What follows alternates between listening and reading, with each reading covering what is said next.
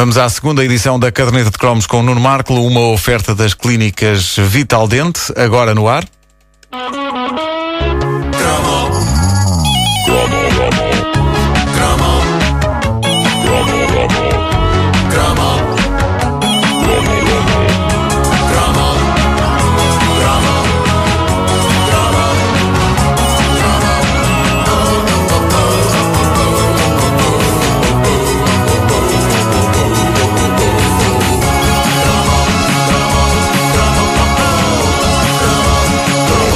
Antes de irmos eh, ao cromo desta edição, eu tenho de falar numa contribuição de um ouvinte para a página oficial de fãs da caderneta de cromos no Facebook, eh, o que eu não dava para ter o som do anúncio televisivo de que ele fala. Infelizmente, nem ele o encontrou em nenhum lado, nem eu, e portanto resta-nos a descrição que ele faz e que é muito viva.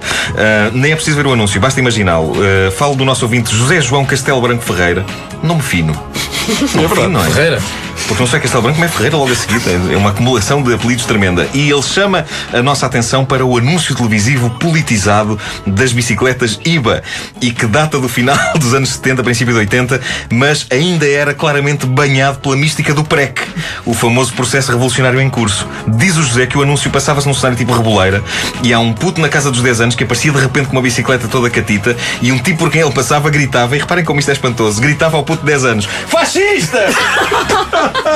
ao, ao que o miúdo respondia: Fascista, porquê? Por ter uma IBA?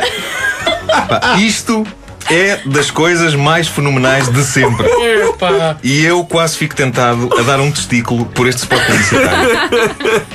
Não deve ser fácil de arranjar, mas o conceito de Tem um chamar. testículo?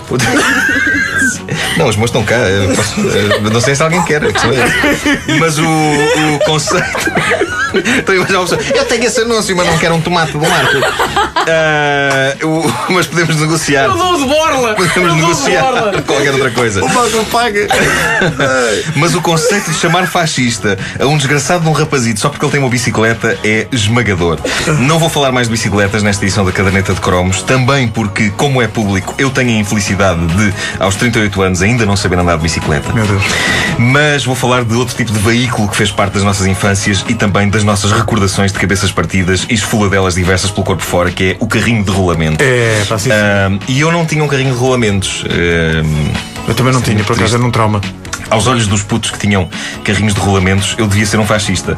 Porque eu tinha um carro de plástico com pedais. Ai, já tinha que Ai, já tinha pedais. Não, Capital.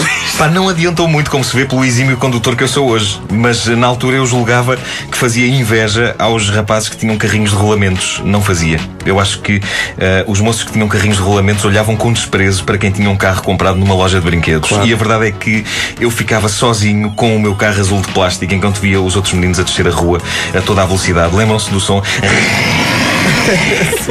Muito bom, hein? A sonoplastia disto é bombástica. Isso não é velcro? Eh, não, não, isso é ras! É isso, peço desculpa. O carrinho de rolamentos é. O velcro da carteira a abrir é ras. Ahm, mas eu vi-os descer a toda a velocidade numas carripanas feitas de tábuas pela rua fora. E, e eu é que tinha o carro todo pipi, mas eles divertiam-se muito mais do que eu. O que me leva ao primeiro grande momento de introspeção íntima da caneta de cromos, pelo, pelo que te parece, Ribeiro, que ponhas música. Ah, vamos pôr aqui uma base introspectiva. então. Música adequada a um momento de introspeção íntima. Vamos a isto. É que se eu refletir um pouco Esta é sobre boa, isto, esta é boa. Sim. A, a razão porque é boa é, por acaso é. Esta fica muito bem. A razão porque eu tive. Não se riam, que isto agora é um momento de introspeção íntima. Então. Razão porque eu tive tanta resistência em tirar a carta, em ter o meu próprio carro na idade adulta, vem daqui. Eu tinha o carro de plástico azul e pedais e buzina, todo sofisticado. Mas os putos ranhosos que se deslocavam sobre tábuas é que se divertiam. Então, de que é que me servia ter o carro que só me traz angústia e solidão?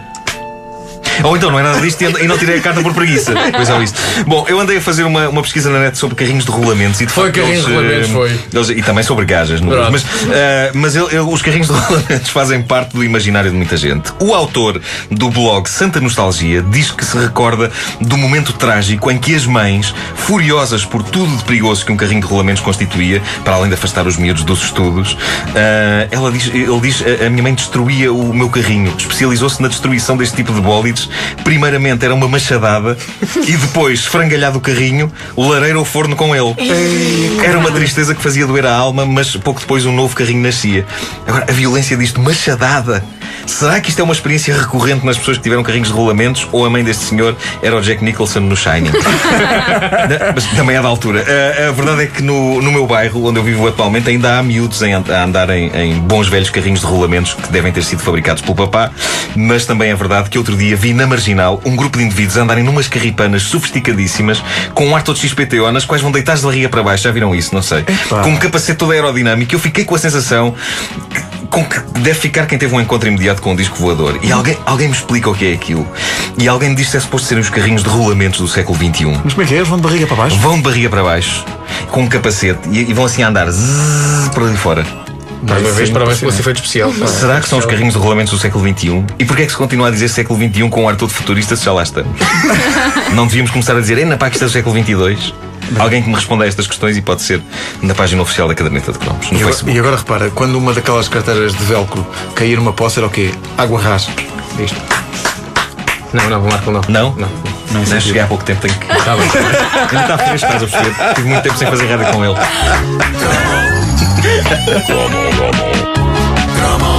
A caderneta de cromos volta amanhã e está disponível em formato podcast em radiocomercial.clix.pt numa oferta das clínicas Vital Dente. Edições diárias de Nuno Marco nas manhãs da comercial